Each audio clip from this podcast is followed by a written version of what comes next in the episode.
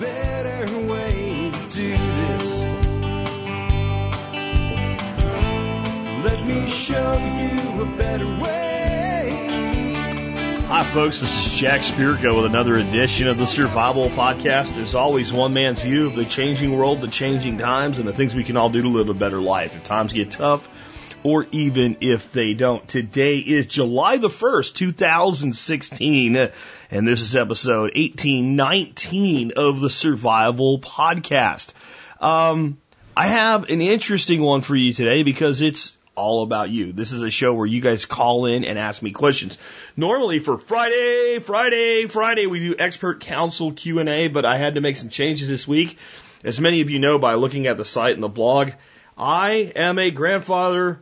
Again, times two. My son and daughter-in-law had a little baby named Tegan yesterday. I went down there to be there when she was born. They were going to induce labor. It would be really, a lot more predictable. And yeah, kids don't always do what you expect, even when you think you know. So I got pretty late yesterday. I wasn't actually at the hospital when Tegan was born. I had to come home because I had to take care of the animals. So I could go see her this afternoon, so that's going to be great. I've only seen pictures myself so far. I was able to go see Tiffany and Matthew and be there with them for a while, though, while they were waiting. I told her, hurry up and make with the baby. It gave her a laugh, and I think that's one of the best things you can do for people in an uncomfortable situation is make them laugh. I wish I could tell you everything we were going to talk about today was going to make you laugh, but that would be untrue. But I'll do what I can to put some humor in today, as well as a lot of education and entertainment. Today, what are we going to talk about? Here's what I have calls on. I have a call about using comfrey after a surgery, and I'm going to say probably not. At least probably not very soon after a surgery. I'll talk about that in a bit. I also have things gotten bad enough for emergency room nurses to need body armor, like on the job. Maybe we'll talk about that today. What about prepping for flooding? Well, it's a little out of my wheelhouse, but I'll do my best. And another way of looking at free money from the government. I guess it's hard for me to name this particular segment. When you hear the caller explain the situation, you'll understand why. But we had a question last week about a person being offered a tax incentive basically as a rebate for kids in Canada, but they do it like a check in the mail to you instead of really on your tax form. But it's really a tax break is what it comes down to. It's what we call earned income credit here in the United States. And this is another angle at that where someone says, well, what do I do? A complicated one, indeed. Thoughts on banking in gold or full reserve banking? I have a new service to tell you about. I don't know how new it is. It's new to me. I didn't know it existed, where you can bank in gold, and it's something where you can bank in gold as an American. I'll tell you why I'm not exactly jumping all over it, though, but at least it's there and available.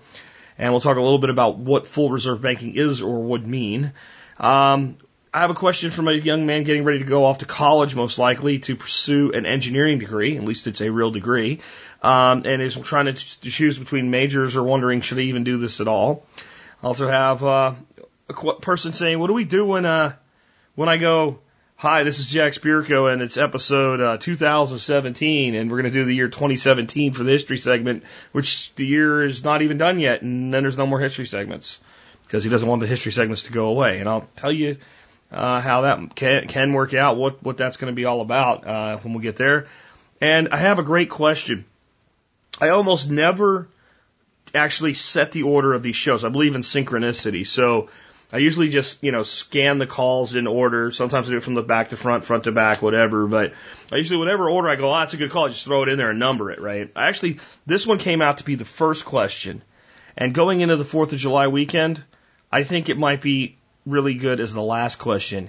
The caller's asking, what does it say that most elections are so close? Elections anymore, you see most things, unless it's like a congressional district or something, you see it come down to 1% to 2%.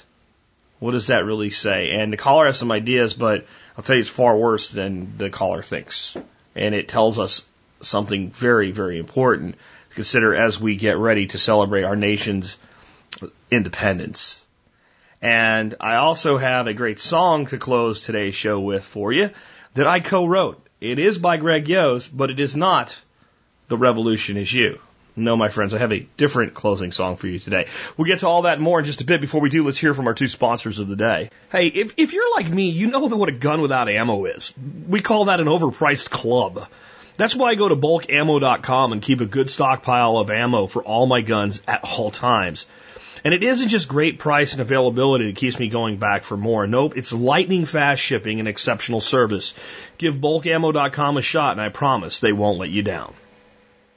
Hey guys, if you're like me, you're always concerned about the reckless economic policies of our nation. One way to ensure your wealth is to keep about 5 to 10% of it in precious metals like silver and gold. And my first choice when I'm buying either is JM Bullion, because I get personalized service, free shipping, and better pricing than the big silver houses all in one place. Check out jmbullion.com to learn more. And with that knocked out, I have the history segment for you. The year is 1819 because the episode is 1819. I have Dartmouth College and the Divine Right of Democracies, and I have the Panic of 1819. And in other news, a child's workday is reduced to 12 hours this year. No night work and no child under 9 may be hired. Enforcement remains a problem. The SS Savannah is the first steamship to cross the Atlantic. It uses steam for a short while. Most of the trip uses wind power. Yeah, it would be important anyway because you learn how to make it, figure out what doesn't work. What do we need to do to make this work? And they do in time. And then Singapore becomes a British colony in the year 1819. They're challenging the Dutch commercial presence in the same reason. Good old-fashioned imperialism. Anyway, let's read the Panic of 1819 because it kind of fits in with a lot of things going on and a question today as well.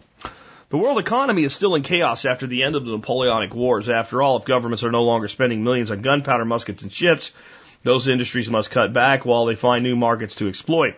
Workers must find other things to do, and it takes considerable time to adjust. The American economy has been going down the crapper even faster due to the dubious help of government policy. Excessive land speculation, fueled by the easy money policies of the Second Bank of the United States, have set up the United States for a fall. When the Bank of the U.S. pulls back and shrinks the money supply, and thus returns to more conservative lending practices, the state banks panic and call in their loans. Well, the investments those loans represent have not ripened yet, if they ever will. The loans fail, the banks fall down, it all comes. Americans look around and ask themselves, what the heck the government has been up to lately? Apparently, nothing good. Trust in government has gone bye-bye. Okay, and remember, these people have probably had less trust to begin with than most of us do today. When I say most of us, I don't mean you, dear listener. I mean most of us isn't the majority of the sheeple. Anyway, my take by Alex Shrugged, who puts these together for us at TSB Wiki. People trust the government quite a bit, but that all ended with the Panic of 1819. I remember when the reputation of President George H.W. Bush took a hit during the savings and loan crisis. In those days, savings and loans or thrifts were limited in kind of investments they could make. But with the economy on the upswing and a bright future ahead, the thrifts were losing depositors to more risky investments. The money market funds, many of the thrifts became technically insolvent, which means they should have notified regulators and transferred the remaining deposits into a solvent bank. But with the changes in banking laws and lax monitoring by regulators, some thrifts took a chance on riskier investments with a big paycheck in hope of turning their situation around. And when the Federal Reserve began charging higher interest rates for the money, the thrifts were caught in a death spiral.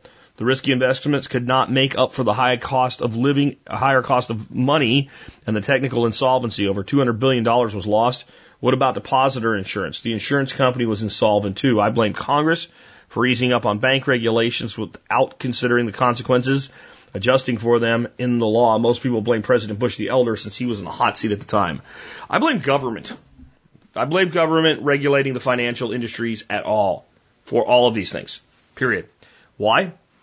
Because it creates the illusion of security where security does not exist. That's what I think. And I'll save most of that for later in the show when we talk about a question that kind of really parallels this really well. But let me tell you something about the savings and loan crisis. You know who the primary people that got hurt were? Older people on fixed incomes. Because they looked at it and said, oh, this is like a bank account. This is like a bank account. It pays more interest. So the illusion that their money would be safe because it was like a bank account, not understanding the underlying insurance, and pop goes the bubble and all the money is gone. By the way, the government did not bail them out. They didn't put enough people in prison over it either, but we'll save that for later, as I said. But the illusion of security creates a willingness to risk at much higher levels than one would risk at if they actually understood them. Keep that in mind as we go through today's show. And with that, let's go ahead and take your first call of the day. And it is definitely an interesting one. Hey, Jack, I've got a question on using comfrey and as a salve. My wife is getting ready to have a fairly major surgery on her leg. They're going to basically open up her leg from about mid-thigh down to about mid-calf, just above the ankle. And my question is, she's up for using the salve. We made, I think Nick Ferguson published an article on a salve he uses, and we made that with the comfrey and plantain and calendula and chamomile. And I was curious on when she should start using that with having that surgery, or even if she should use it on the surgery or the wound on there. You know, I figured she'd be in the hospital for 3 days, so we figured that she wouldn't use it then, but didn't know if, in your opinion, we had to use it when we get home, or should wait a little bit and let the wound do the initial closing, or what. So just kind of wanted to get your opinion on it if we can. Have a wonderful day, man.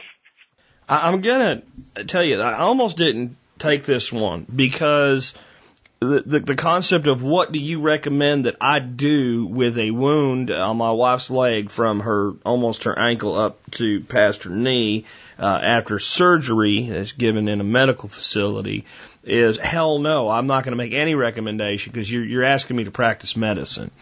And I can always kind of soften that with saying, well, here's what I would do instead of saying this is what you should do. And that's a fine line, but it's a pretty specific line.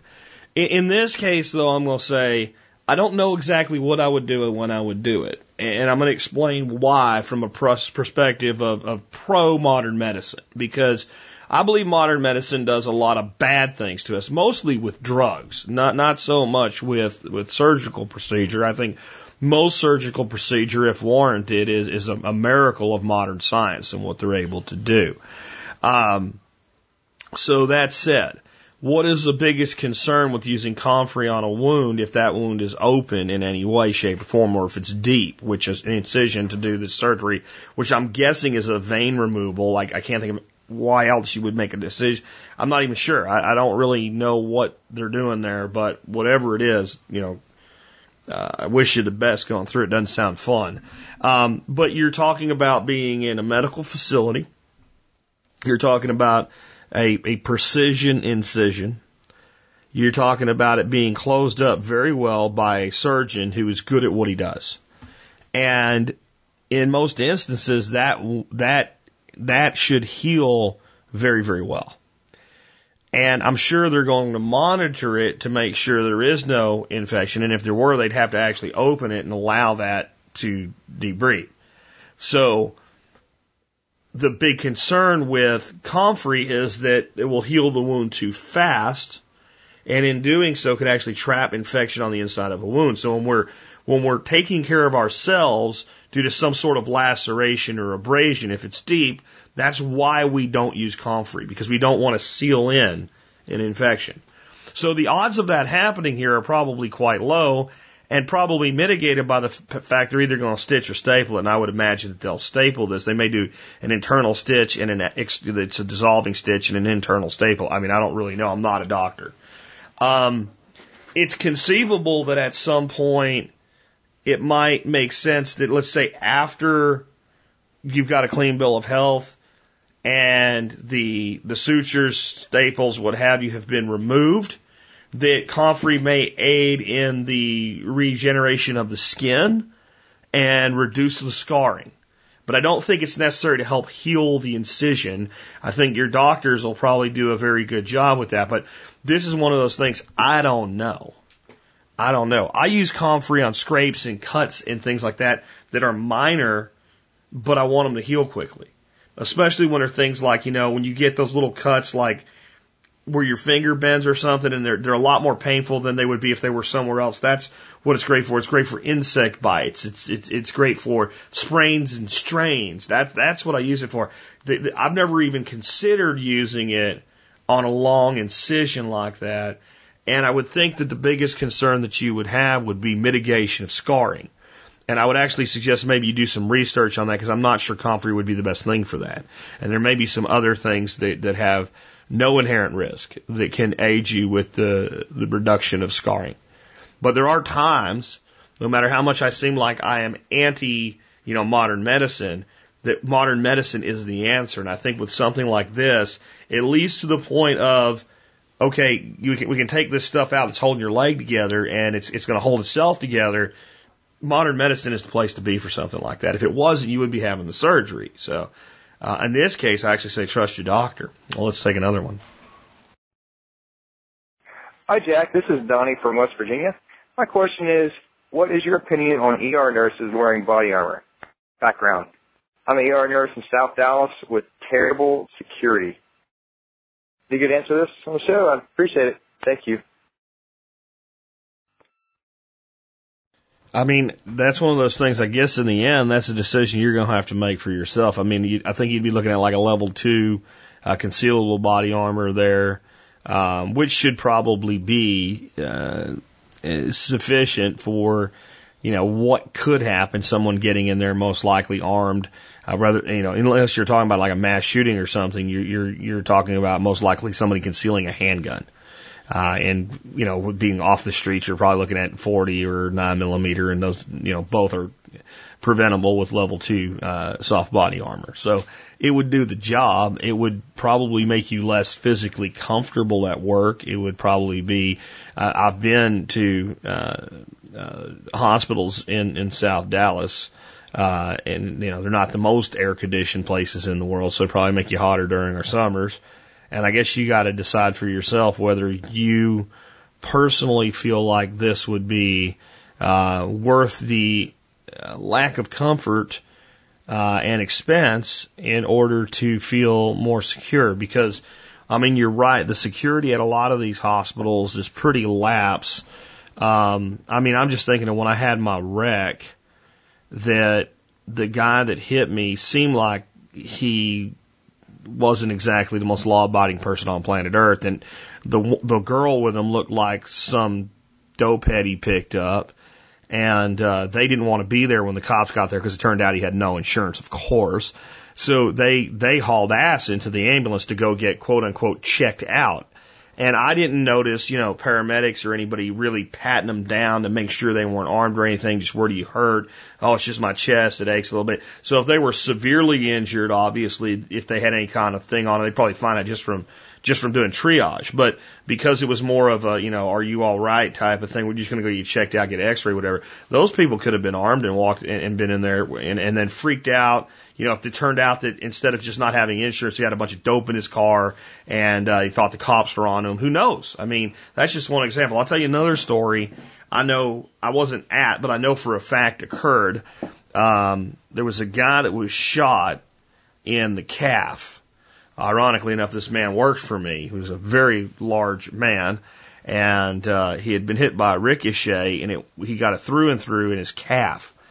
And he, went to the hospital to get it checked out. And while he's there, apparently the guy that took a shot at him, again, I didn't hire these people. This is back in my cabling days, right? So don't take anything off this guy worked for me. But the guy that shot at him got roughed up somehow in the same altercation that resulted in the shot being taken. And he ends up at the same ER as the guy that got shot in the leg. Now, the guy that got shot in the leg, it was a through and through. He was basically wanting to make sure he didn't get gangrene and die is what he was worried about. So he just kind of went himself to the hospital. While he's there, he sees this other guy, pulls out a knife, and stabs him. I mean, I bet you there's ER personnel that could tell you all kinds of stories like that happening. If you want to see some of this stuff, with a little theatrics around it, there's a show my wife and I watch, and I'm pretty sure it's called Untold Stories of the ER. It's on Discovery or Science or something like that. And some of the stuff's just funny, and some of it's flat out crazy. I mean, what you have to think about is people going to an emergency room are going there because they were injured. Now, many of them were injured in accidents and things like that, but many of them were injured because they break the rule that Frank Sharp Jr. gives us to not end up dead. Don't go to stupid places and do stupid things with stupid people. And there's a lot of people coming to the ER because they break that rule, all three of them, doing stupid things in stupid places with stupid people, like drugs, and where drugs are, there's guns. You know, we talked about prohibition with drugs, and that's the number one reason for gun violence in America is the prohibition around drugs that creates a black market and illegal industry. And so people are dealing with this type of thing, and then people just freaking out, and you know, it's definitely possible for people to be in there with a gun. I might, if I had your job, do it myself. I don't know that I would. I think it would depend on where I worked, how I felt, what I saw going on around me. But it would be cheap insurance if anything ever happened. But the other thing I wanted to cover with this, because I really can't tell you what to do. That's my opinion. I might do it if I were you. I certainly wouldn't look down on you for it. One thing people need to understand about body armor, what it will do and what it won't do for you. The vest comes right up to the top of the chest, does a real good job of protecting the vitals from the front and the back, unless you specifically have side panels, which most people don't wear. You're still very vulnerable the way you're thinnest, right, across that way, underneath the arm and stuff like that. It does absolutely nothing to protect the extremities below the waist, etc. And one of the most vulnerable spots on the human body, in a place that's probably a better shot to take a lot of times than trying to hit just center mass, is actually right where the neck meets the body, right at the top of the sternum there. If you hit somebody there, you're going to anchor them. And that's a very bad place to be hit. And most vests, that, you know, they come just under that area. So the head, the neck, the throat, and that area there are fully exposed. So body armor doesn't make you superhuman or guarantee you that you won't die. What it does a good job of is protecting the vitals that are in the chest and protecting the gut areas, which is not as likely to result in immediate death or rapid bleed out unless you get a shot to the liver in certain points, but is a very, very critically bad wound. One thing you don't want is a bullet going through. You don't want a bullet going through anywhere. You don't want a bullet taken off the tip of your pinky, even though you'll be just fine, right? You just don't want that. But what you really, really don't want is one going through the intestines and taking a lot of that stuff that's supposed to stay in the intestines out of it. The infection is extreme. So body armor is good at all of those things. Just understand it's not a guarantee. It's simply a multiplier, right? It gives you a greater chance of survival. And frankly, I hate to say this, but, you know, as lapsed as security is in emergency rooms, you got a couple security guys, maybe one or two armed people there. It would be a hell of a place for the next mass shooting to happen, because what do they tell you? You can't have a gun. If you are a licensed concealed carry person and you work at a hospital, you have to leave your gun in your truck or your car. And so it's a soft target in many ways, because the thing about them, and this is what people don't understand, armed security sucks when you're dealing with terrorists that know they're going to die anyway. Because I'm a terrorist and I know I'm going to die anyway, and I have a gun, and I go into a facility, what am I going to do when there's an armed guard here and an armed guard there? Bang, bang. You're the first two I take out. The best security in these situations against these types of people are plainclothes armed citizens or armed security, either one. But so you don't know who's armed. Because the fundamental reality all of us who are armed have to realize is my gun's only valuable if I'm not the person they take the first shot at from behind. Because I could be somewhere, and if there's a mass shooting, and if I'm there, I might be able to change the equation if I'm armed. But if I'm, you know, watching a movie or a play or a symphony or a baseball game, or walking to, you know, with my kid, talking to him about what kind of shoes he wants or something, and a guy that comes in the door to do the shooting, the first shot he takes is me, I'm out of the equation. Well, that would be a good reason not to have a giant light bulb over my head saying I'm the guy with the gun. And that's the problem in these situations, is even when they do have armed security, you know who's armed. So I might do it if I were you. I know it's a long answer and I went into a lot of other things, but it's a, you know, my concern is, look, we're getting to a point where nurses need body armor. Think about that. Well, let's take another one. Hi, Jack. This is Donnie from West Virginia. My question is, what are some good ways to prep for flooding? Background, I have a lot of family in West Virginia that are dealing with the current flooding that is going on. Just wondering if you could maybe touch on that on one of your shows. Appreciate the work you do. Thanks. Okay, so on flood prep, on some levels this is really out of my wheelhouse. I've always considered this when I've bought property, and it's always mitigated my concerns. And what I mean by that is last year, for example, we had flooding all around us. We had 27 days of rain in May. I had turtles in my yard, but my house did not flood. My garage didn't even flood.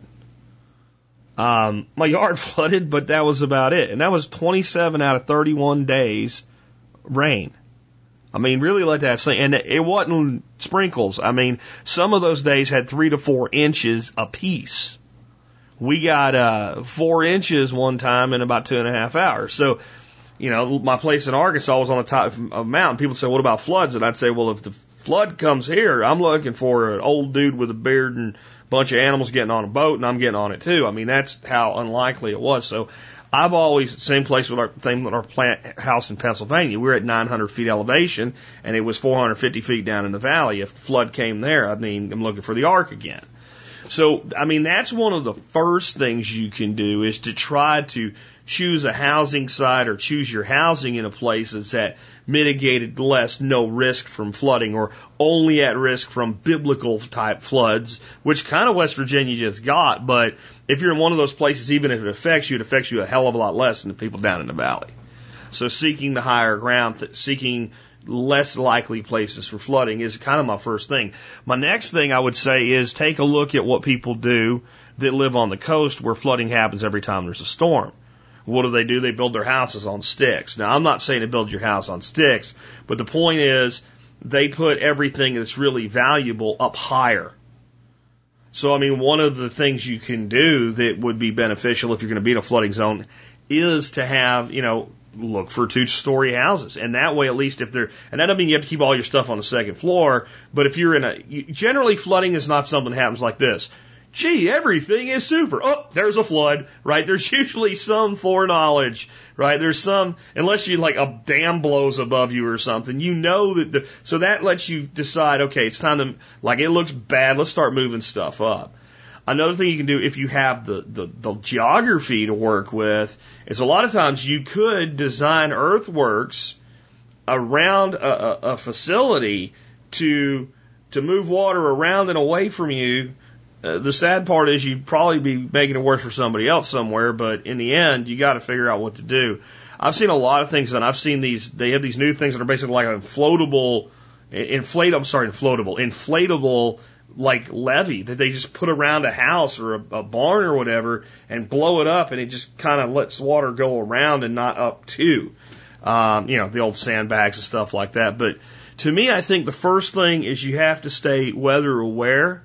You have to know that the problem is coming, it's severe, and it includes you. Number 2, you move your stuff to higher ground. Number 3, have your evacuation plan. I mean, I think that's the most important thing is have your evacuation plan, because flooding can be a minor inconvenience or it can be life-threatening. Depends on the degree.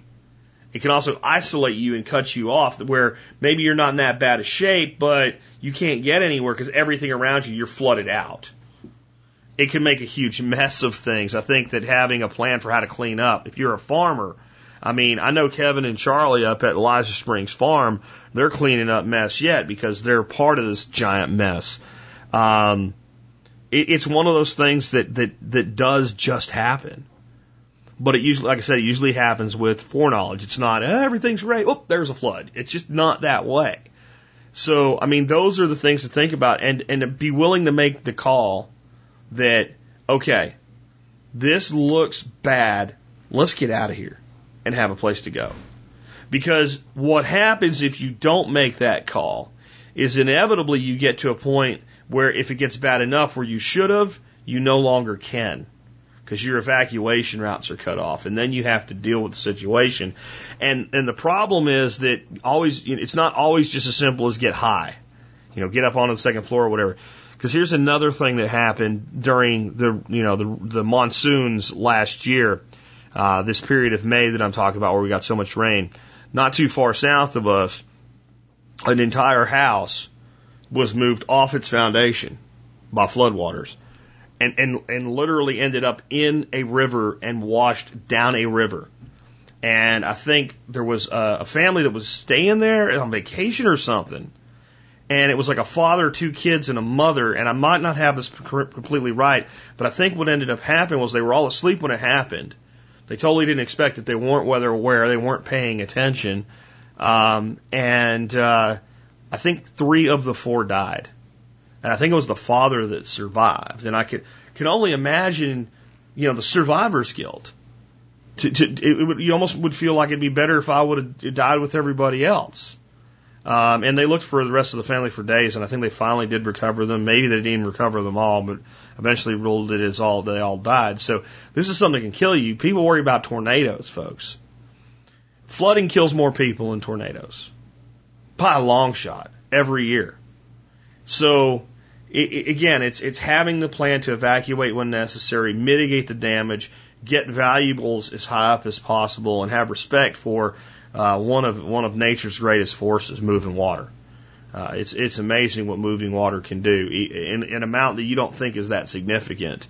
Moving where it's not normally supposed to is it can be quite impressive and quite terrifying. Hope that helps. Let's take another one. Hey Jack. Hey, the caller. I know it's Tuesday, but I was listening to Monday's show. The caller that asked about should it take the government money, that really kind of struck a note with me, and I just wanted to kind of put a scenario out there and see what you thought about it. We're fostering a child that we're probably going to adopt. The state and the social workers and stuff, they're really pushing me very hard to take the subsidies that are available. How that plays into it. When my son was born 2 years ago, we had plenty of financial resources. I stayed at home for the first 6 months to be dad. And I think that was an important thing to do. With this one, we don't necessarily have as many financial resources. Yeah, I heard you tell the guy, don't look at that money as income, invest it, do something with it. I'm kind of torn between staying full-time employed or cutting back and spending more time as dad. Just wanted to hear your thoughts on it. Thanks. Okay, well, here's the issue. I want you to understand when the last person, so everybody that didn't hear the last call, was a gentleman in Canada. They get it's something like almost $30,000 a year or something like that for their 4 kids. And as the kid 18, they stop getting it. The one's 17, so immediately they're going to stop getting it. And my advice was don't see that money as income, because eventually your kids will be gone, and then the money will too. And to do something with it, put it away. But what I meant was the surplus. There is an expense to raising a child. So my advice to that person was not just pretend that money doesn't exist at all and squirrel it away in a hole. And it was also about the ethics of, do I take the money? And in that instance there, I said, yeah, you take the money, because this is a national program that essentially is a tax rebate. And even though they send you a check, not taking it isn't going to change anything. And it would be the same as having a deduction that you could plug into your tax form and not taking it, because you don't want to take free money. Until I get $1 more than they take away from me, as I said last time, it is not me stealing property, it is me recovering my stolen property. I have no moral qualms getting every penny I can out of the government until I come par with what they've taken from me, including my time, to make it as little as possible. So if I had to profit a little bit to get my time back, that's fine too. They took my property against my will to do shit with it I don't want done.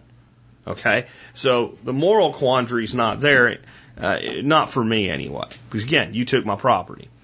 In this case, you've got a situation where there's money available because you're doing a wonderful thing, adopting a child who otherwise would not have a family.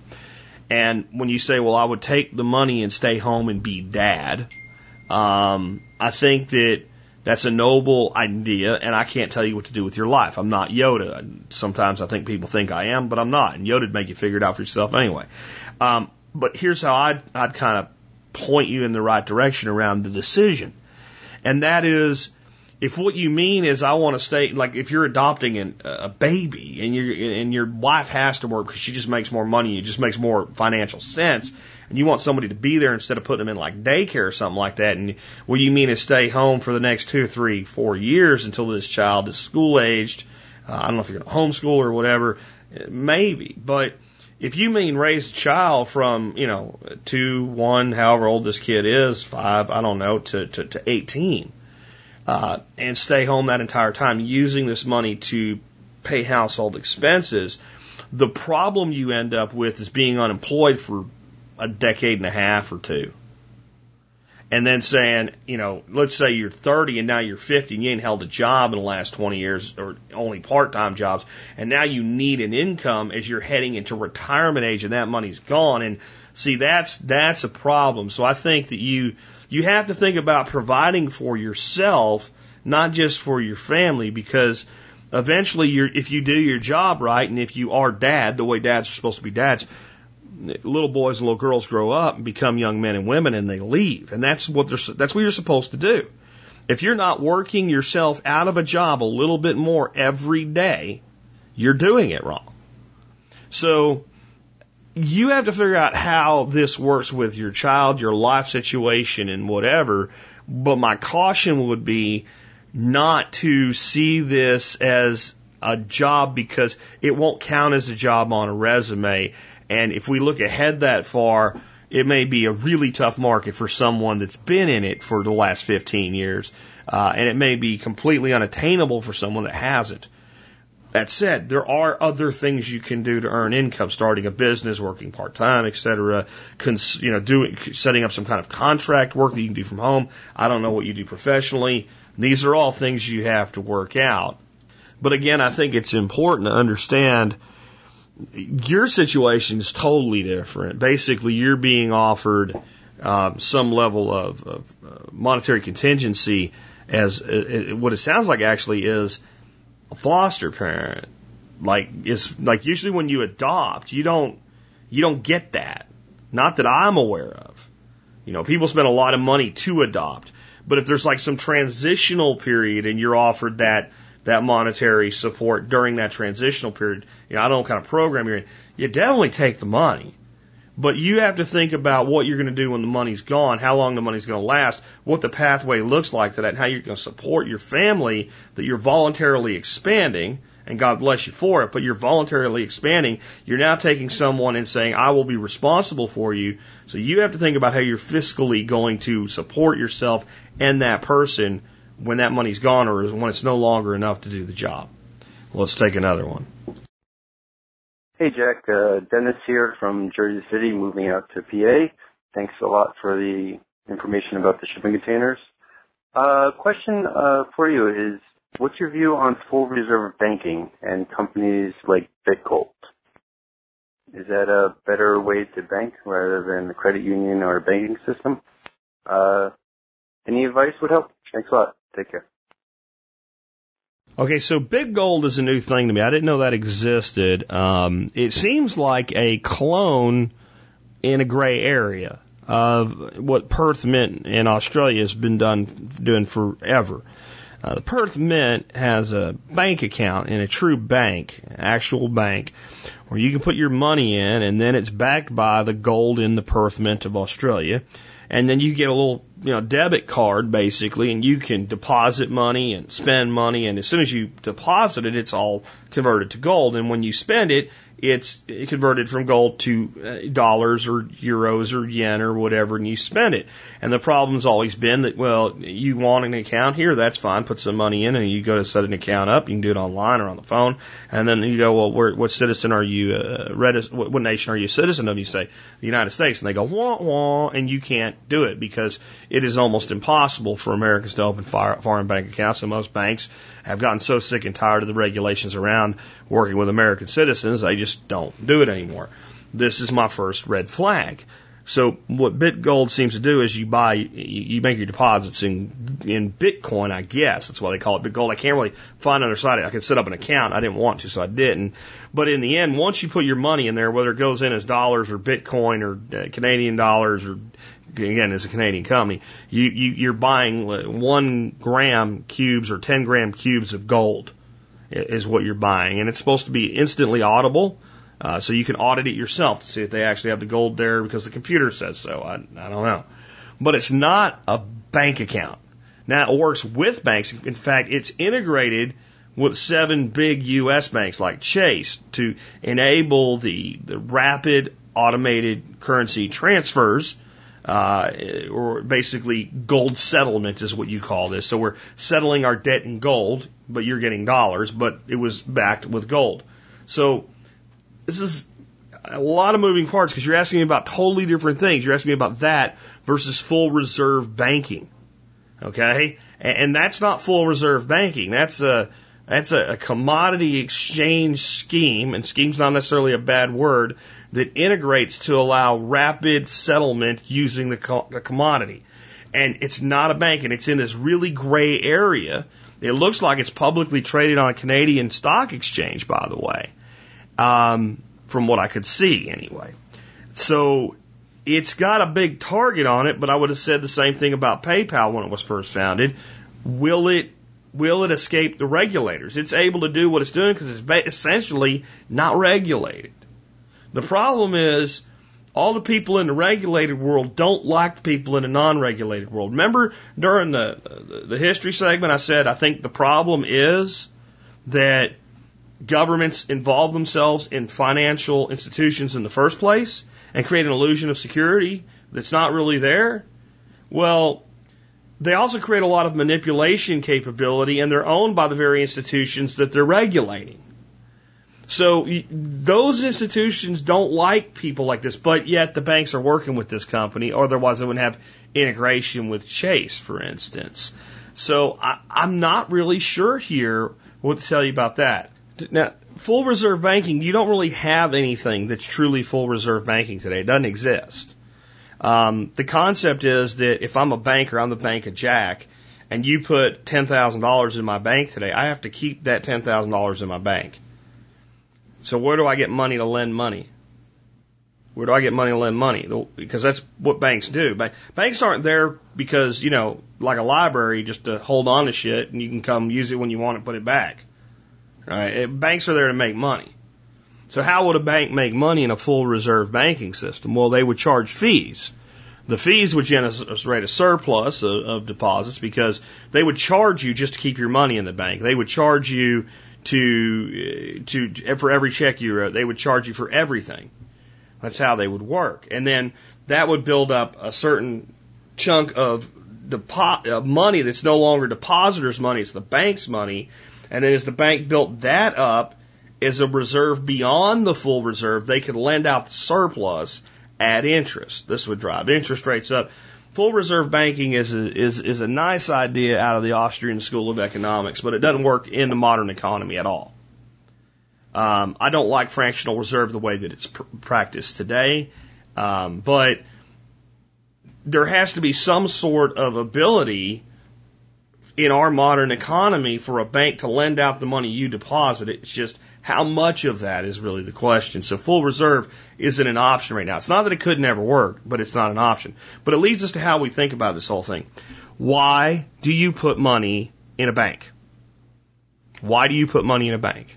You might think that it's like one or two answers. There's actually quite a few answers, but they all lead you to decide how much money should go in a bank, period. One reason we put money in a bank is for dun-dun-dun, security, right? If the bank gets robbed, it's not my money that got robbed. It's the bank's money that got robbed. If one bank gets robbed of, $10,000 or something like that, it doesn't affect depositors. Even fractional reserve, full reserve, wouldn't matter. The bank can cover the loss. In the end, your money is secured either in a physical vault or in an electronic vault. So security is one. Convenience. I don't have to travel with my money. I could travel with some sort of means of accessing my money, whether it's script or credit or a debit card or whatever. So ease of making pay, or I can write a check, right? Check is script. That's what it is. Monetary script. So convenience, my ability to pay the grocer, the electric company, whatever, that's a reason I would put money in a bank. So money that is going to be spent on a reoccurring basis creates a convenience. Another reason I put money in a bank, to earn interest, to make money. That reason doesn't really exist today with what banks are paying in interest. It's not worth them having your money. You might as well put your money in a box under your mattress. You lose the security and the convenience, but as far as you're not making any money with, you know, your savings and checking accounts today of any real amount. So when I look at things like banking and gold, what I'm doing is I'm creating a volatility in my own reserve. What I mean by that is gold can go up, woo-hoo, but gold can go down, boo-hoo. If I want to hold gold, I'm better off, especially gold, I mean even more than silver, holding the physical product where I can look at it, see it, touch it, move it, spend it, what have you, and coming up with my own means of providing security. So I'm not big on banking and gold. I think we could make a gold banking system work, but that would mean the system moves to gold, not us individually.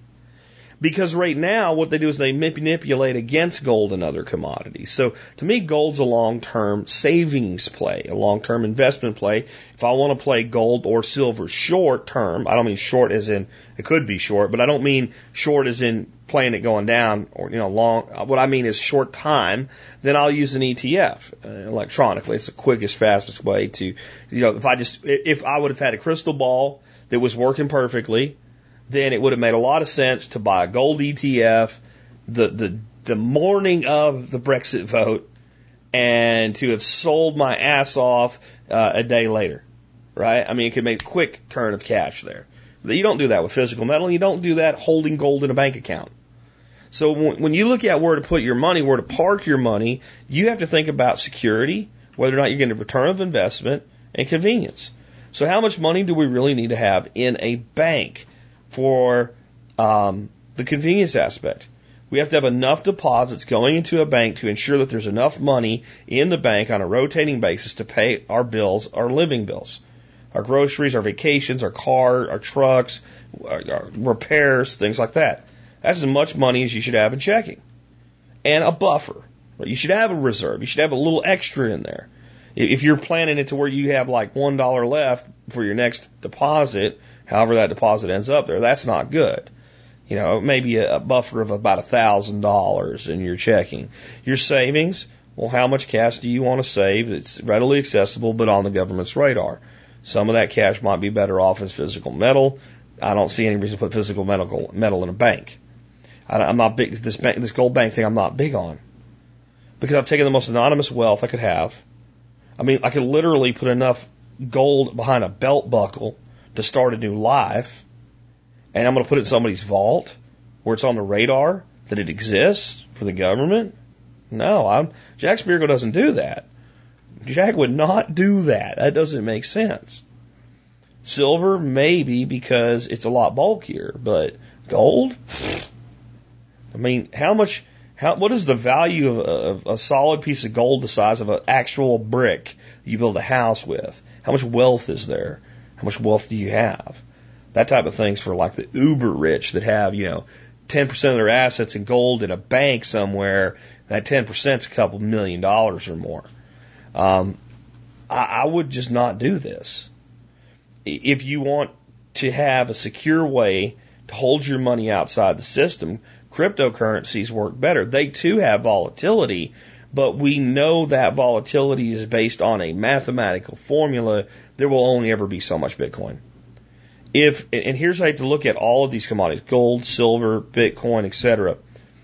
If 1% of the money in the world got scared and moved into those three vehicles, they would all go through the roof in value. They would have to. 1%. Now, I'm not talking about 1% of checking accounts, guys. I'm talking about 1% of the global monetary supply moved into Bitcoin, gold, and silver. Anybody holding a significant amount would be very, very wealthy very, very quickly. Now, how well you'll be able to capitalize on that depends on what happens next. But gold banking, not a fan of. Full reserve, could work, doesn't exist. Doesn't exist. Let's take another one. Hey, Jack, this is Ben from PA. I'm calling to ask what your thoughts are on several different college majors. I'm planning to go to college next year for engineering and wasn't sure which branch you thought would be the most viable for the future.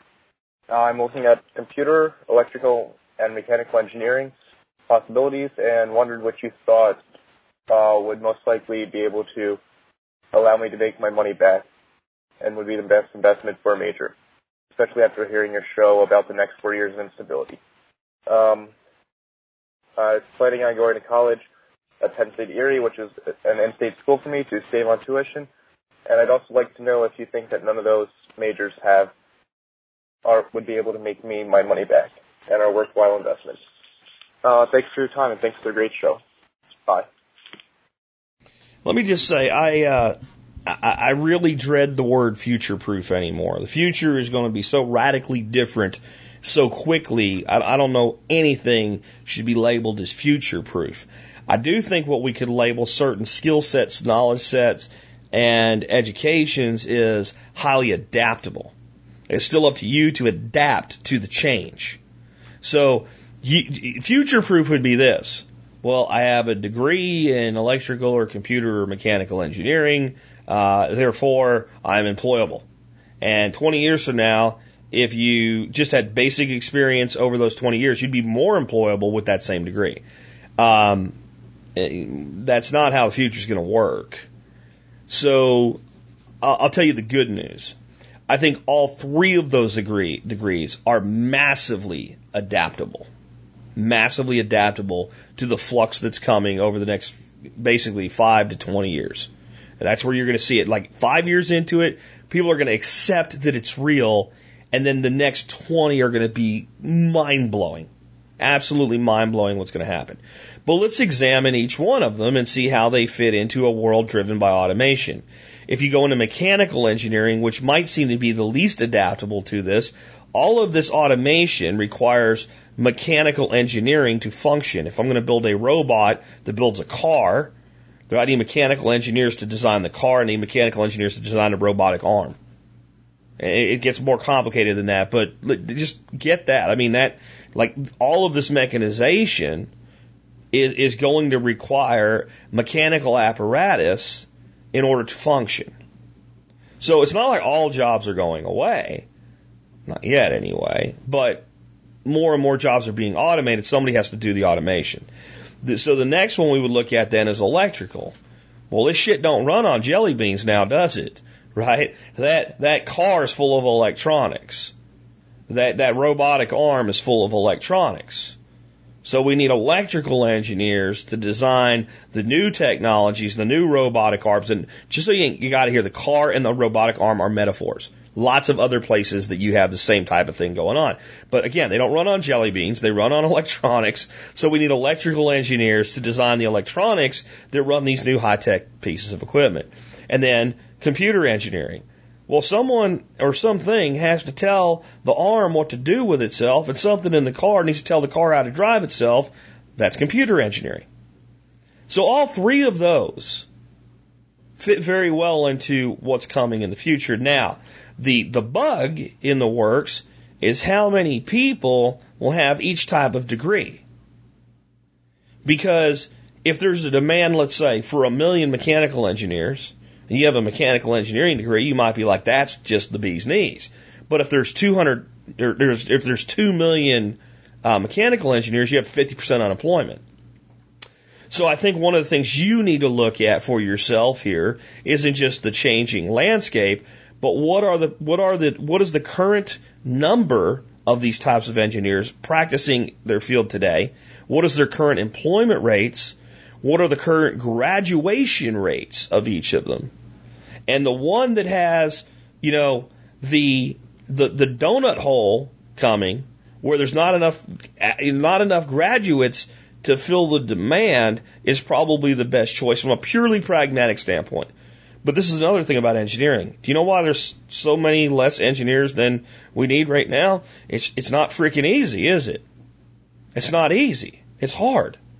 You know, these women that want equal pay with men go into engineering. And you know why a lot of women and men don't go into engineering? It's freaking hard. It's not simple. It's a lot of math. It's more math than anything else. Because even if you can conceive of what it's supposed to do, it's the math that creates the design. And that's just as true with computer engineering as it is with mechanical engineering or electrical engineering. So it's hard. So are you a good candidate as an engineer? Because if you spend a lot of money and go into this and don't complete it, then you got a problem. So that's another thing. Are you a good candidate? Does this interest you? And that also on the other side of, choosing between the three. Which one really interests you? If you like to build shit, then computer engineering may not really interest you. You may not be passionate for it. So since it's hard, you may not get through it. So I wouldn't tell you that any of them are a bad choice. You have to decide which is the most correct one for you, and are any of them right for you? If you have doubts, and it sounds like you have doubts, then use caution, I guess. I don't want to tell a person with the right aptitude, with a source of funding, with a good probability of success that wants to go to engineering school to not go. I don't want to do that because you know how I beat up on college all the time and people just don't freaking get it? You just don't freaking, oh God, I went to college and it worked out for me. Shut up, okay? There are a lot of people that are right for the college experience from a standpoint of gaining a degree so that they can do better professionally. A lot of people, a shit ton of people. There are a lot more people in colleges that absolutely do not belong in college than people that do. More than half the people in college should not be there. That doesn't mean that the 30 to 40% that should be shouldn't be there. That means the other 60 to 70% should not. If your degree is in, French poetry, unless you're independently wealthy and just like it, your degree is useless. Unless you're going to go teach it. And there's only so many, look at the one teacher and all those students out there, you see what I'm saying? So, there's so many things going on here when I talk about college basically collapsing on itself. We have this degree factory that's just churning out these useless degrees. What's your degree in? Communications? What are you doing? I'm getting the next person's resume because you suck. Goodbye. Because you have a degree in nothing, basically. Right? You might as well have a degree in freaking basket weaving, and this is not a basket weaving factory, so take your ass on out of here. That's the job market you're coming into. And we've done this fraudulent marketing campaign. If you get a degree, any degree, Johnny, any degree, Susie, you'll make as much as 5 times more than the average person without a degree. It's a lie masquerading as truth, people. Of course, the people that get through college in general are smarter than the people that don't, since we've told everybody to go, okay? We've made everybody go, with a few exceptions, yours truly, for one. So those that actually get through it are generally better as far as intellectually and as far as being capable and as far as being willing to do things. So they're probably going to make more money. They also have a shit ton of debt up their ass, so they're more motivated to get a job. So it skews the averages. And then the high-paying professionals all have college degrees, so their number skews the average. And then we just take that, lie to 16 and 17-year-old kids, tell them to take on $100,000 worth of debt, and screw their lives up really bad. Yay! That doesn't mean that a person going into a good quality degree that actually does have demand on the other side of the equation shouldn't go. But you know what it also does mean? Even that person, their degree costs them more than it should. Because we've artificially inflated the cost of school with all of this bullshit. And it is all coming to an end. But it will radically transform. You'll have less colleges, as far as places people go, laser focused on relevant professions in the future, like engineering and other things. And you'll have all of the stuff that's fluff and floof now. If there is any value to it at all, it'll almost 100% be electronically learned through a computer. That's going to happen in grade school. It's going to happen in high school.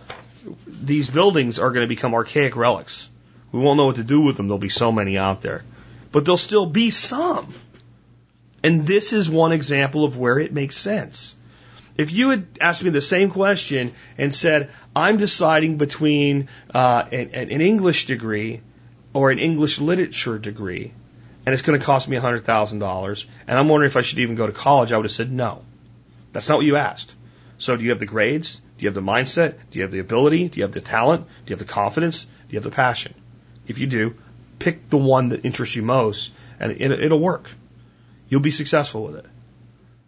But also, take it seriously, and as you get into it, if you realize this is not for you, cut bait real fast and figure out what else to do with your life. Don't end up 3 years into it before you figure that out, and you've already acquired $50,000, $60,000 worth of debt, and now you have an incomplete major, and you're going to finish it with some other, also ran. Business administration, marketing. Marketing's a fine thing to know, but I know a lot of people with marketing degrees doing outside sales jobs. Sales and marketing aren't the same thing, but got to pay the bills. Think about what you do and why you're doing it. Let's take one more and we'll wrap up. Hey, Jack. This morning's show kind of depressed me a little. 1818. And I realized, gee, we only have another year or so of one of my favorite segments, the little history segment. I was trying to think of what we could do to replace it and have that kind of fun historical segment. The only thing I can think of is that maybe we have one where we pick something from each century that happened on the day of the show, or that, I don't know. Any ideas? Because I love that little history bit, and I don't want it to disappear as we reach modern day. Well, first, let me correct myself. Jack was wrong. I'm not going to look the music up today to play the wrong music, but Jack was wrong. It's not one more. It's two more. This is a short, quick one I wanted to put out here because I'd like your feedback on it, and I think Alex probably would too. So yeah, I mean, I think Alex, from the last couple times I've had him communicate with me about this concept, is decided he's in it till we catch up, right? Until we say the year was 2016. And you lived through it, so you know what happened, but here's some notable things, right? And what happens is, as you get closer to the now in history, the amount of information to choose goes up. So Alex is going to have a hard time drilling down to like 1, 2, 3 short stories. And if you notice, the history segments have gotten longer as we come in history, right? Okay? Because there's more information. There's more recorded information. We have a better knowledge of what actually happened, but we will reach that point. Then what do we do? I've thought about, like this day in history, a lot of places do that. I could just syndicate something that somebody publishes somewhere. This day in history, Dwight Eisenhower took a pee on his dog or whatever it is, I don't know that that's really beneficial. I will tell you this, if it is to retain what it is in the format that it is in the wiki, all written up, source, reference, and all, I can't do it. It would have never been anything other than a quick blurb if Alex didn't step up and start doing this so many episodes ago. So it's going to be up to Alex if he wants to do anything. He might say, I've done my thing. And I think we should all plap a huge applause and thank him if he does that. And just say, yes, you did. And I think we should do that anyway. I think we should applaud Alex often for what he's done. One option would be, and it would be a pretty long stopgap, because I think the first episode was in the thousands, right? To go back to the year one and backfill. So when we're in, to the point where we're at episode, 2018 or whatever, it would be in the year 1 AD. And then fill it in so that we end up with a catalog of history in the wiki from the year 1 to present day. And then do one a year, and I could base a whole show off one a year. Right? I could make a couple shows off of one a year. We got into the modern, like what happened last year. Could be, every year, before we do the Christmas one, because I always take Christmas to the January 1 off, or the first show back in January could basically be the year that was. We could do something like all the cable networks do when we got to that, and then, you know, and you fill that in, and then you keep that rolling. But if Alex doesn't want to do that, or someone else doesn't want to step up and say, you know, Alex is tagging out, he's dedicated a lot of his life to this, I'll do the fill-in, then I don't know what we would do. Like, let's say it went all the way to that, and we had somebody, Alex or otherwise, that wanted to do it. Well, then we could do the year 1 BC, 2 BC. We could just start working backwards as far as we can. I don't know. But I do know this.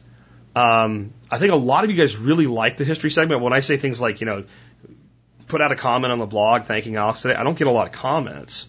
But yet every time sometimes I feel like the history segment's not that popular, but every time I talk to somebody, they love it.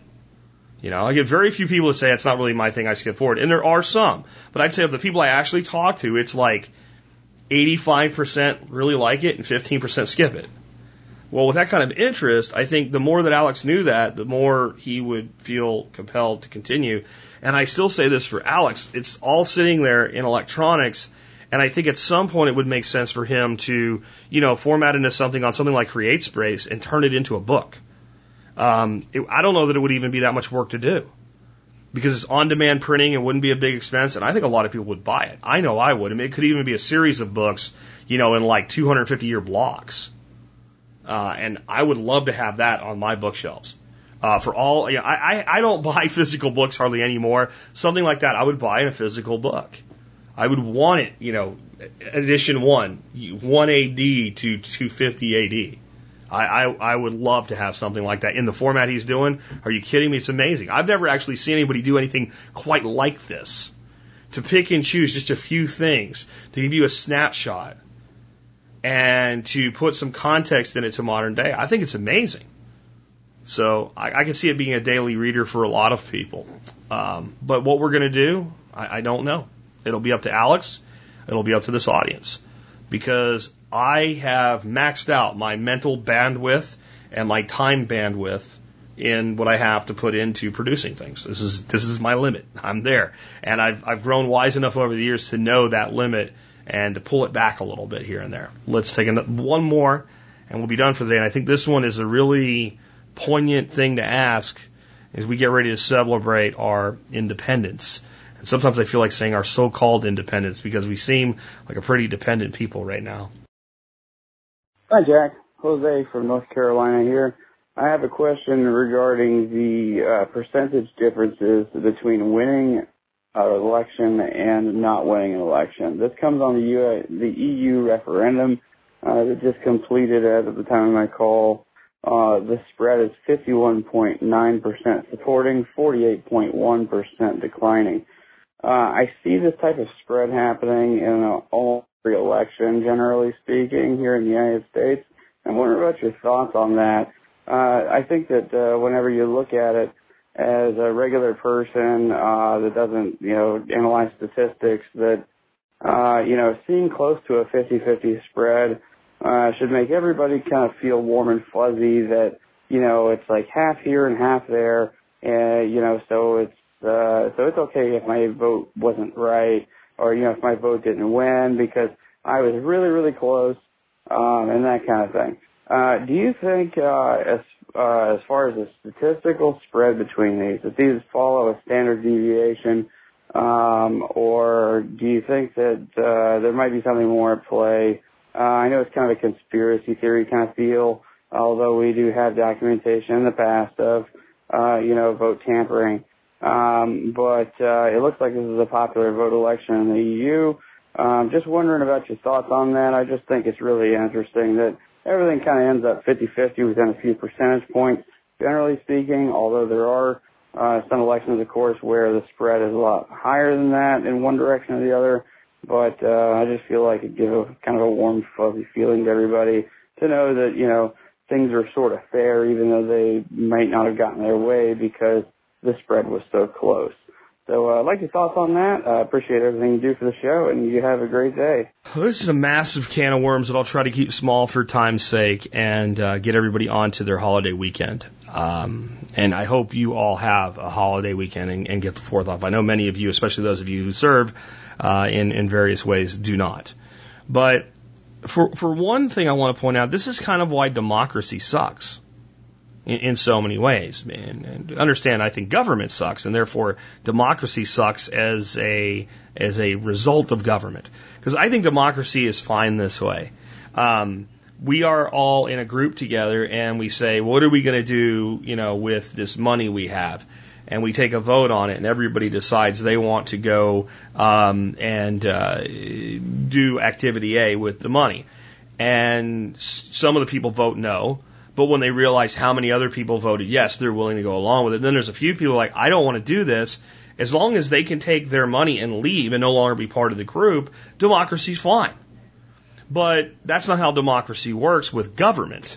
With government, 1% gets to decide that the other 49% have got to go along with it.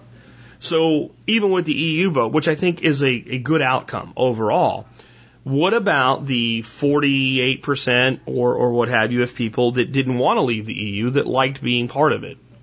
They might have been delusional idiots, but it's their right to be a delusional idiot. And I don't know that the 52% have any more right to drag the 48% away than that the 48% have the right to drag the 52% in. And you say, well, I mean, the UK is either part of or not part of the EU. Maybe. I don't know. That assumes we have government in its current form. What if the people of the United Kingdom would decide what they are? And then the country with its own boundary decides, well, this is how you get to stay here if you're a European Union citizen, and this is how you get to stay here if you're a British citizen. You can't do that. Well, why not? Because we've been told we can't. I mean, do you think people from France will not be able to go to England at all anymore? Do you really think that? No. So, I mean, that's one issue with democracy. But I think that the bigger issues here, one, there's a huge lesson in gerrymandering here and how they can control our Congress and our Senate with gerrymandering and further manipulate a fundamentally flawed process like democracy where a small majority gets to tell a large minority how they have to live. But if you look at congressional races and Senate races, Senate races less so because of the whole state, but congressional races, there's a whole lot of 80, 90% victories in congressional races. And that's because they look like freaking snakes. That's what a congressional district looks like. It looks like this weird, bacteria snake, which is kind of ironic since most of the people in the job are freaking bacteria-like snakes, okay? But that actually shows you that if you had congressional districts that were just based on geography and it just an even, not snaked around, divided up thing, that the people running for Congress would actually have to speak more to everybody than just to Republicans or Democrats or, Tories and whatever the hell they call the other ones in England, right? Or whatever your two-party system is, even places where we have multiple parties, some of these countries say, but it's still dominated by two.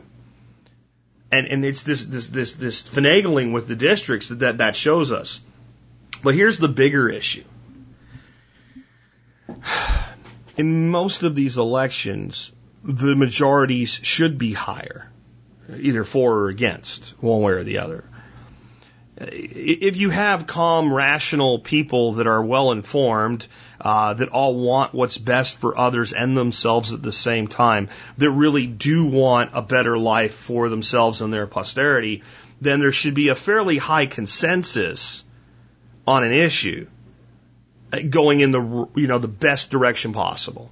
If democracy was doing its job, the average election should be overwhelming. It should be 80 to 90% for or against, option A or option B. I know you don't think that, but it should be, and here's why. You just think of whatever political stripe you are, and then think of the opposite of that, and then ignore the party, the apparatus, so ignore government, and just think about the person that you know that is of that political stripe, and then ask yourself some questions. Not why doesn't this person understand why we need guns? Don't ask that. Ask, does this person genuinely want people to be safe and happy? And I think if you know that person well enough to have a relationship with them and continue that relationship, you'd say, yeah, are they fundamentally a good person? Well, yeah, but let the issue go, right? If you ask all of the questions from a moral standpoint, then you'll find that you're far more like them than you are dislike them. And you might have your own, speck in the eye, so to speak, where the person that's over there can't understand, you can't understand why they're not okay with, everybody that's, not killing people owning a gun, and they don't understand why you want to put people in a cage for owning a plant. You understand that? They don't get it either. But if we sat them down and said, your name was Tom, and I said, tell me about Tom. Is he overall a good person? Yeah. Why does he want to put people in jail for a plant? Because he's been misled. Okay. Is it possible the reason you don't think I should be able to own a gun is because you've been misled? No, because I didn't ask you to tell me why. I'm asking you, is it possible? Is it possible? See, most people, even if you put it to them that way, if I asked you, Tom, and said, Tom, is it possible that you're wrong about it being necessary to put people in jail for a plant, and you let go of your emotions and said, is it possible? Is it possible that I'm wrong? Yes. Okay. So when we start looking at things that way, in general, most law or repeal of law should have large support to the majority.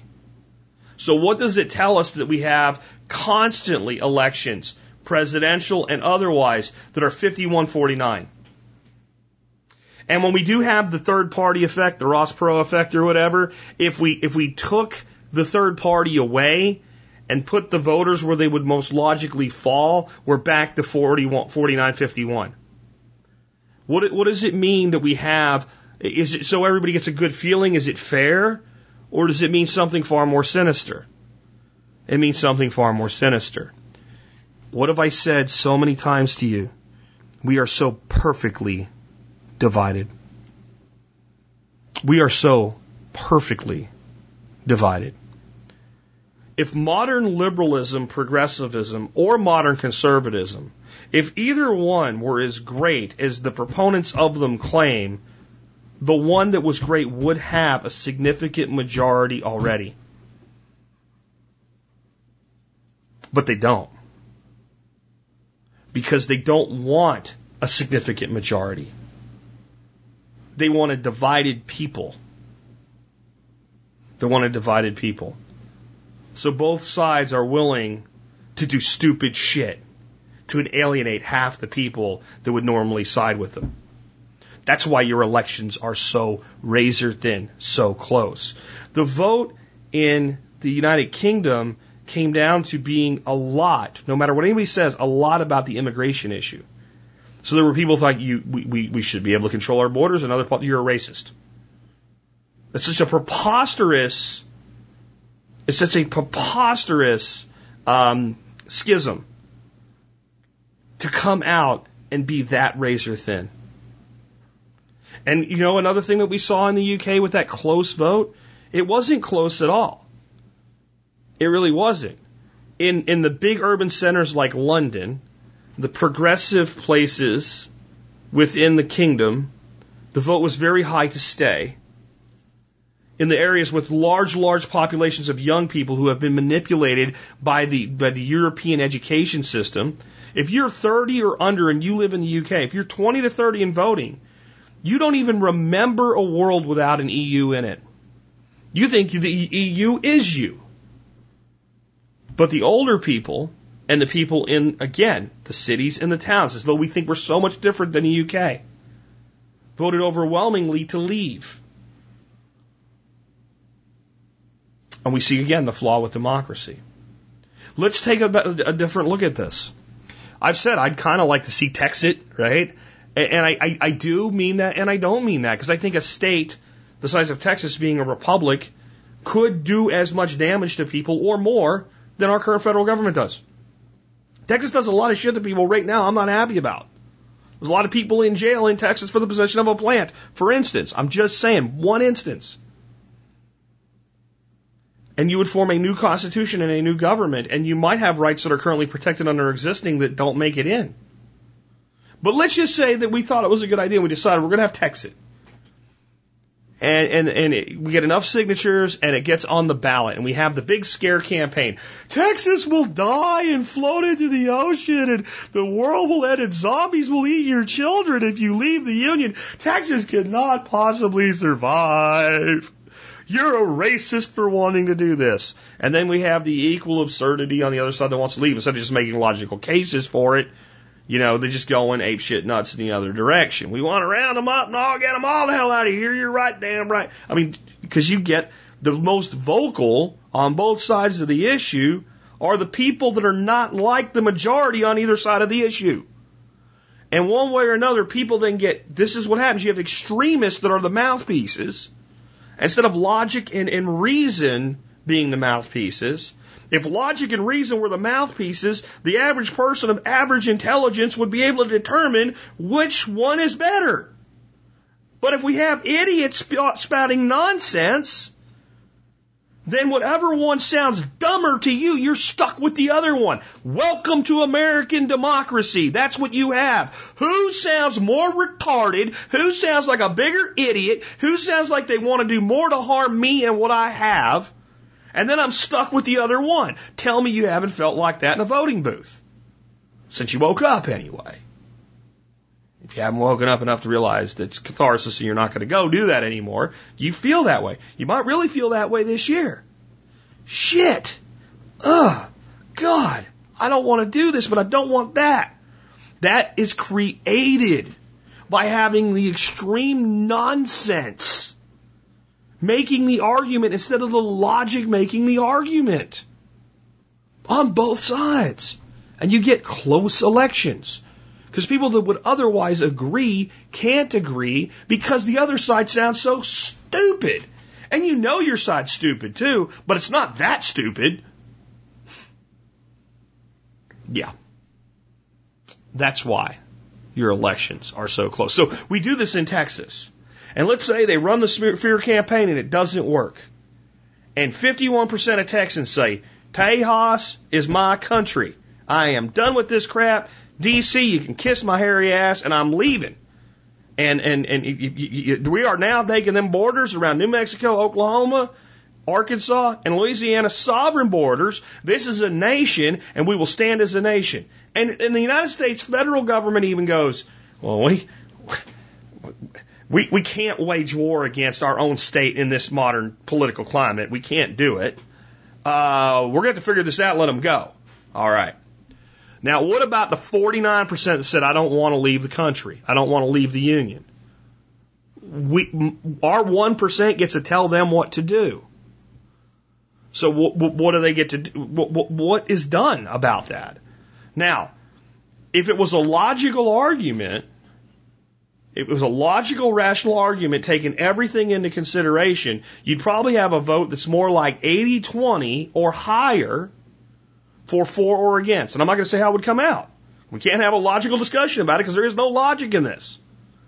But if it did, out of that 20% that didn't want to go, when they realized 8 of their 10 fellow Texans wanted this, many of them would be like, maybe there's something to this. And they would voluntarily be part of the larger group. And then there'd be a very small group of people who said, I really don't want to do this. We could probably make accommodations to figure out how to deal with them. Okay, then maybe you can remain here as a foreign national of the United States, or you can leave, but we're not going to just seize your property and throw you out or tell you to shut up and go along, because the argument was based on logic and reason. And you found out, and you would actually find out what the overwhelming majority really want with all the facts in hand. And that's how most elections would be if that was the case. But don't think when you see a congressional election where a guy gets 90% of the vote, that's what happened.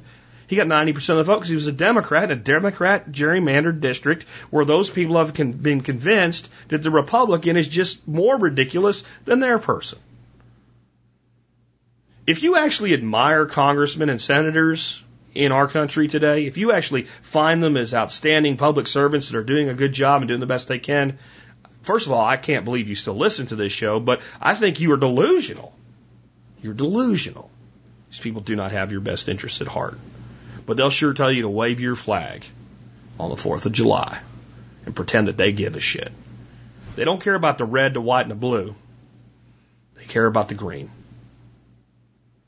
That's why your elections are decided by a single percentage point. That's why 33% of people still think Hillary Clinton is honest and trustworthy. who are those 33%? They're the ones not that are dumb enough to believe that Hillary's honest and trustworthy. They've been so brainwashed as to how dumbass conservatism in its modern form is that they'll insist on believing it, even in their heart they know it's not true. That's who that 33% is. There's probably 5-10% of people that are actually dim-witted enough or ill-informed enough to actually think Hillary Clinton is honest and trustworthy. I think even her biggest supporters now would tell you, if you got them to give you the truth, well, yeah, I'm supporting her because I'm for all this crap I think I want done, but she's a lying bitch, if they were honest. And it could be our next ass clown president. I'm just saying. Who the hell knows? Anyway. With that all wrapped up, let's try to think of better things. I'll do my best for you. Like, help support this show by supporting us at 20 cents an episode. You can do that by joining the Member Support Brigade. Just go on to survivalpodcast.com and click on Members. You can see how to sign up there. You can see all the great discounts you get, all the videos you get, all the ebooks you get. It's really a great deal. It's a membership that more than pays for itself. Military, law enforcement, Peace Corps, active duty and prior service, and first responders like EMTs, paramedics, and firefighters, all of you guys qualify for a discount if you email me with service discount in the subject line, TSPC service discount in the subject line. Send that email to jack@thesurvivalpodcast.com. If you do not hear back from me on any email that you would expect a response in 48 hours, resend it. Something's wrong. I never go that long without responding to emails if I'm going to respond to them. And you have to do that before, not after you join. Next up, remember, you can help support the show by doing your Amazon shopping at tspaz instead of amazon.com. What is tspaz.com? It's just a domain name that I made up. TSP, the Survival Podcast, AZ for Amazon, put it together, tspaz. And I didn't even know it was tspaz when I did. A listener said, do you realize your domain is tspaz? I'm like, well, people will remember that. So go to tspaz. You'll see the item of the day. Today's item of the day is the Maglite LED 3D cell flashlight. I love that flashlight. There's a write-up on the blog. It'll be right under today's episode. If you scroll down on the site, you'll see it. You can click on Amazon reviews. You'll see all the products I've reviewed for Amazon so far. I'll keep putting out an item a day. All you got to do is go to tspaz. You see the item a day. But Jack, I don't want a Maglite flashlight. That's fine. I understand. But all you do is just search for the stuff you want on Amazon, do your Amazon shopping. We still get credit because you went to tspaz instead of Amazon. Because you typed in one less letter, you get to support our show. And we really appreciate that. It's been working out really well, and I want to thank you for it. Okay? Now, let's talk about our closing song today. I said I helped write this song, and it was by Greg Yost. And it's not The Revolution Is You that we lead the show off. Because I kind of like kind of helped write The Revolution Is You by saying this is some ideas I have, and then Greg wrote the song.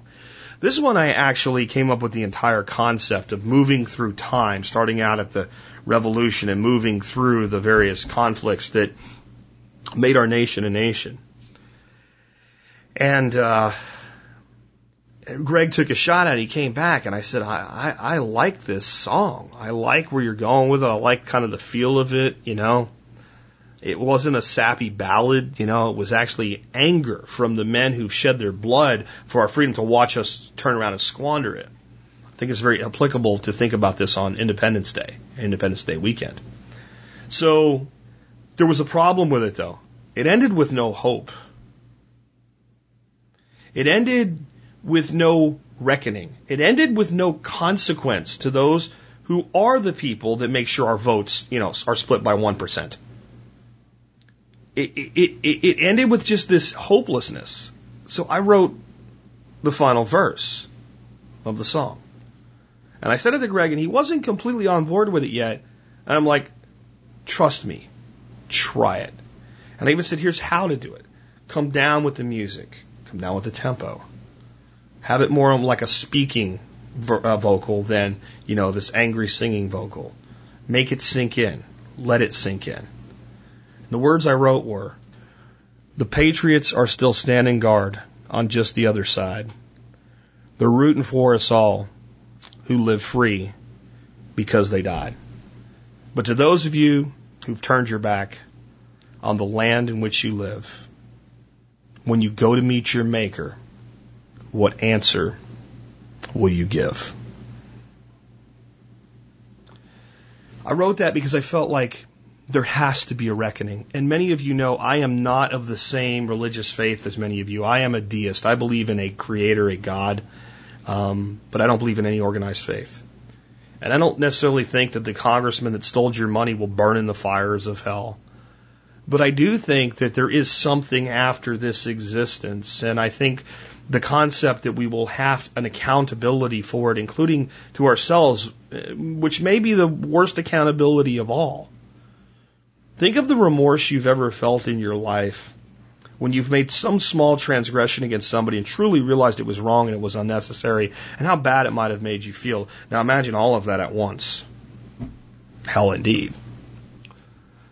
And I feel like these people who have sold out their fellow man for their own personal gain, sooner or later, whether I'm right about how or you're right about how, one way or another, there will be a reckoning. There will be an accountability. There will be a realization that you took power that was given to you for service and turned it to personal gain. As I celebrate the 4th of July, I am very grateful to live in a nation for, despite all of our flaws, is still one of the freest nations on the planet in many ways. We do have liberties here that do not exist elsewhere, not the least of which is the one that preserves them, the right to defend ourselves, the right to keep and bear arms. We do have that liberty here. I'm grateful for it. But when people say things like, well, then go somewhere else, not only do I feel like, well, there's nowhere else to go, but your point is invalid. Your point is irrelevant. Just because somewhere is worse doesn't mean that we're good enough. And right now, folks, when it comes to liberty, we're not good enough. We can be better. And it's great that someday there will be that accountability, but it doesn't help us now. What helps us now is the struggle for our own independence. So I'd make this request of you. This 4th of July, make it your Independence Day, the day that you declare your independence. And if you've already done so, reaffirm it. Do it again.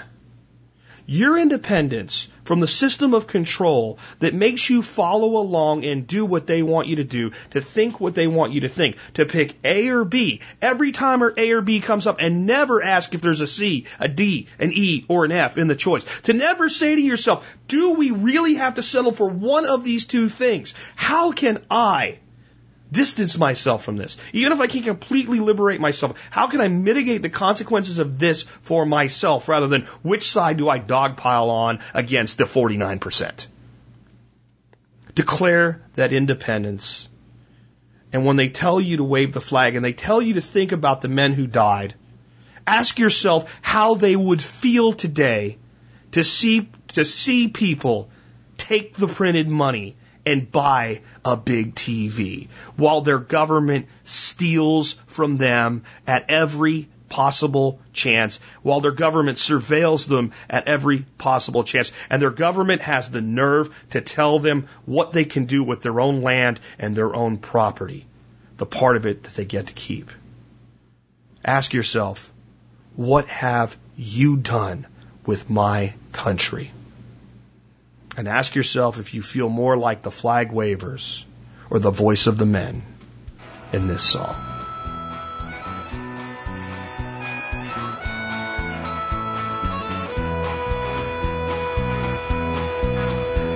I had to leave my family when the shot heard round the world. Called up those British bastards that put me to a sword. Well, I died a lowly subject, the king and monarchy. Yeah, I'm the first American who made this country free. What have you done with my country? What have you done with the founding truth? I gave my life so you could be free. And this is how, yeah, this is how you repay me. Well, I hit that beach a-running with an M1 in my hand. Before I got to cover, I was face down in the sand.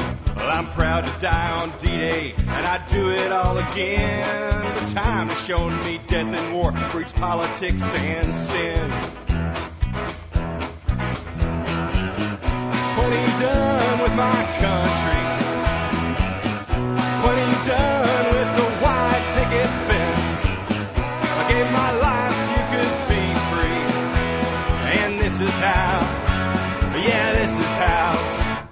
repay me. Yeah,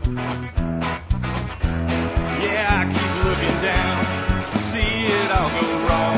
My blood mixed with the dirt that the Yankees call their home. Well, I never would have done it if I knew what they would do. The land I fought and died for, the land that I gave you. Yeah,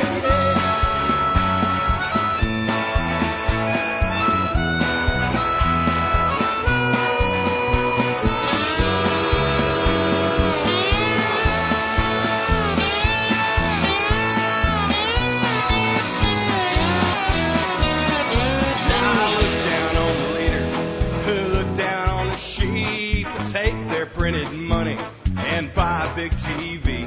My blood was spilled for nothing. You people aren't free. And all the rights I gave my life for just a memory. What have you done with my country? What have you done with the God of men? I gave my life so you could be free. And this is how. Yeah, this is how you repay me. Now our patriots are looking back, just the other side. They're pulling for us all who live free because they died.